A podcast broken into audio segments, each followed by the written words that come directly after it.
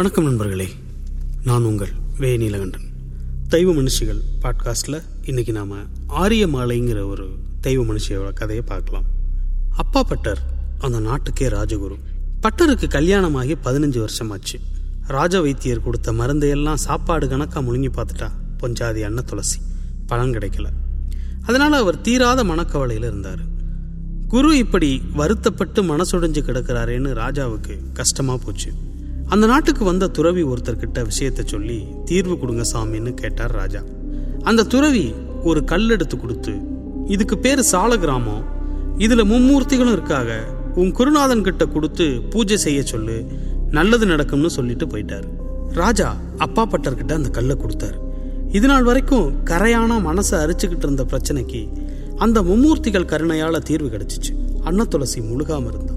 10ஆவது மாதம் தேவதை மாதிரி ஒரு பெண் குழந்தையை பெத்தெடுத்தான். அவ தான் ஆரிய மாலை. இது இப்படி இருக்க நாட்டுக்கு தெக்கிட்டு இருக்கிற வனத்துக்கு கீழே ஒதுக்குப்புறமா கொஞ்சம் மக்கள் வாழ்ந்துகிட்டு இருந்தாங்க. வேட்டையாடியும் விவசாயம் செஞ்சும் வாழ்க்கையை ஓட்டிக்கிட்டு இருந்த அந்த கூட்டத்தில் சின்னான்னு ஒருத்தன் இருந்தான். அவன் பொண்டாட்டி கற்பூர சாம்பவதி நிறைமாச கர்ப்பிணி. புருஷனும் பொண்டாட்டியும் ஒருக்கா காட்டுக்குள்ள வேட்டைக்கு போனப்போ ஓர் உழுவை பாஞ்சு 2 பேரையும் சாச்சிருச்சு. சின்னான் அதே இடத்துல உழுவைக்கு இரையாயிட்டான். சாம்பவதி ரத்தம் வடிய வடிய ஓடியாந்து ஒரு மரத்தடியில் விழுந்தான். தன்னை எரியாம குழந்தைய பெத்து போட்டு அவளும் போய் சேர்ந்துட்டான். சிவப்புடையான்னு ஒரு காவக்காரன், அரண்மனையில முக்கியமான காவல் பொறுப்புல இருக்கிறவன், அன்னைக்கு வனத்துக்குள்ள குதிரையில காவல் சுத்து வந்துகிட்டு இருந்தான். அழுகுரலை கேட்டு கிட்டக்க போய் பார்த்தான். தாய் செத்து கிடக்க குழந்தை அவ சேலையை பிடிச்சுக்கிட்டு அழுதுகிட்டு கிடந்துச்சு. சாங்கியத்தோட அந்த பொண்ணை அடக்கம் பண்ணிட்டு குழந்தைய தூக்கிட்டு வந்தான். வாரிசு இல்லாத தங்களுக்கு அந்த ஆண்டவனா பார்த்து கொடுத்த புள்ளன்னு நினைச்சு சிவப்புடையானும் அவன் பொண்டாட்டியும் புள்ளைய தங்கமா தாங்கி வளர்த்தாக. அவன் தான் பரிமளம். சின்ன வயசுலேயே பரிமளம் பெரிய வீரனா இருந்தான். ஆயுதம் செய்யறதுலையும் வல்லவனா இருந்தான். வனத்துக்குள்ள புகுந்து நேரம் போறது தெரியாம வேட்டையாடுவான். கின்னரி இசைக்கிறதுலையும் ஆளு பழைய கில்லாடி. ஆரிய மாலைக்கு 13 வயசாச்சு. அவ ஆசைப்பட்ட நகை நட்டெல்லாம் போட்டு தன் மகள் மாதிரியே பார்த்துக்கிட்டாரு ராஜா. இருந்தாலும் ஆரிய மாலைக்கு அரண்மனை தோட்டத்துக்குள்ளேயே கிடக்கிறது சலிச்சு போச்சு. வெளியுலகத்தை பார்க்கணும்னு ஆசையா இருந்துச்சு. எல்லாரும் அசந்த நேரத்துல தோழிகளோட கோட்டையை விட்டு வெளியில வந்தான். காட்டுக்குள்ள நடக்க நடக்க நேரம் போனதே தெரியல. ஒரு கட்டத்துல தோழிகளுக்கெல்லாம் பயம் வந்துருச்சு. ஆனாலும் இன்னும் கொஞ்சம் தூரம்னு நெடுந்தூரம் போயிட்டா ஆரிய மாலை. திடீர்னு எங்கிருந்தோ கின்னரி இசை காத்துல கலந்து வருது. அந்த இசை அவளை வா வான்னு கூப்பிடுது. கிழக்கில் உதிச்ச சூரியன் மையத்துக்கு வந்து மேப்பக்கம் சாய தொடங்கிருச்சு. அந்த இசை வந்த திசை நோக்கி நடந்துகிட்டே இருக்கா. ஆரிய மாலைக்கு பித்து பிடிச்சிருச்சோன்னு பயந்த தோழிகள் அவளை விட்டுட்டு வந்த வழியிலேயே திரும்பிட்டாங்க. ஆரிய மாலை தன் போக்கிலே போயிட்டு இருக்கா. அழகான சுனையில பளிங்கு மாதிரி தண்ணி காத்துக்கு தலையாட்டிக்கிட்டு கிடக்கு. கரையில உட்கார்ந்து கிண்ணறிய வாச்சுக்கிட்டு இருக்கிறான் பரிமளம். கிண்ணறி நாதத்துல மயங்கி போய் நிக்கிற ஆரிய மாலை.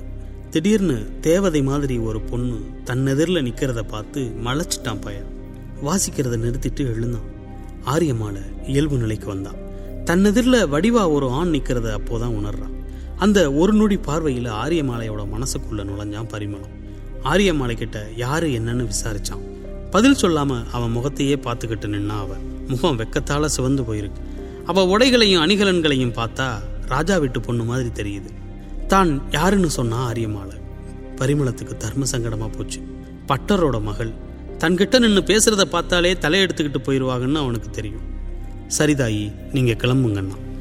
ஆரிய மாலையோ காலம் முழுவதும் உன் பக்கத்திலேயே உட்கார்ந்து கிண்ணறி நாதத்தை கேட்கணும் போல இருக்குன்னா, தாயி நீங்க பெரிய இடத்து பொண்ணு, என் நிழல்ல கூட நீங்க நிற்கக்கூடாது, உடனே கிளம்பிருங்கன்னா பரிமளம்.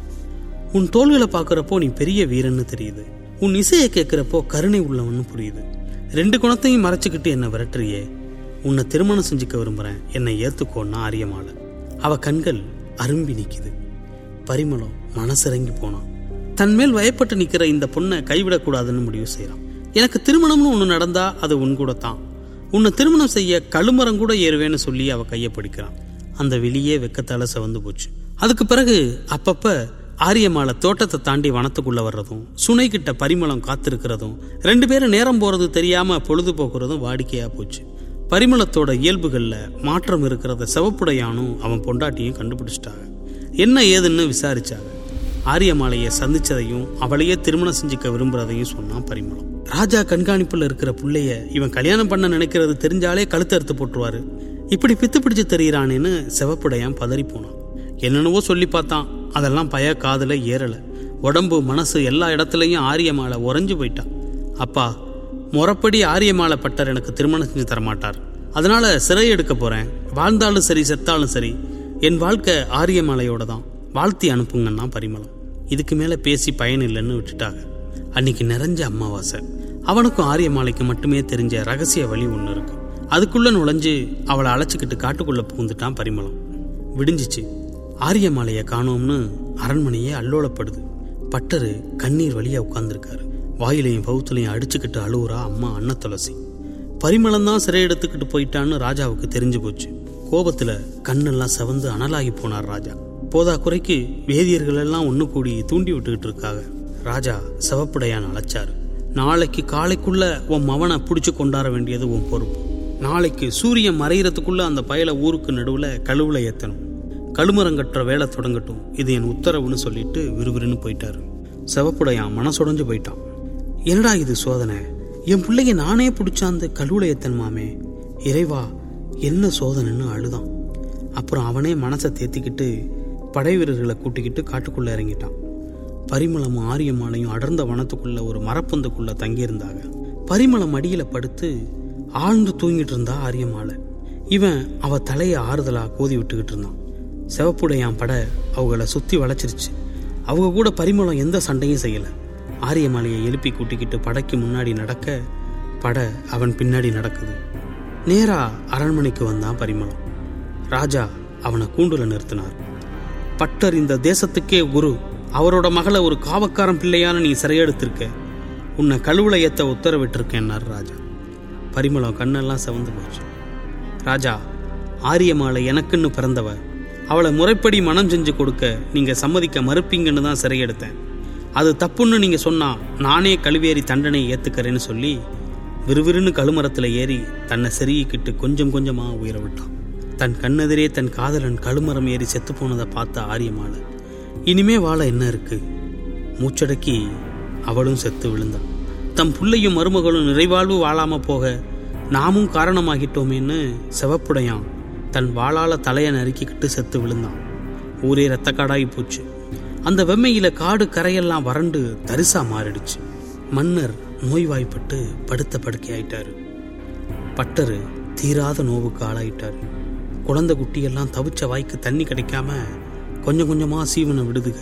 கேரளத்து பெருங்கோட்டு நம்போதிரி எல்லாத்துக்கும் காரணம் பரிமளமும் ஆரியமாலையும் அடங்காமல் சுற்றுறது தான்னு கண்டுபிடிச்சு சொன்னான்.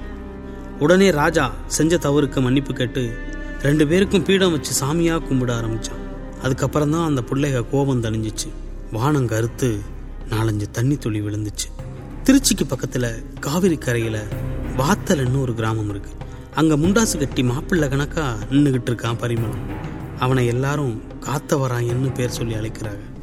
ஈட்டி வாழெல்லாம் வீசிட்டு கையில் பூச்சண்டு வச்சுக்கிட்டு நிற்கிறான் பையன். பக்கத்திலேயே நிற்கிற ஆரியமாலை. அவள் கண்ணில் காதல் தழும்புது. அந்த வெளியே காதலால் குளிர்ந்து போய் கிடக்கு.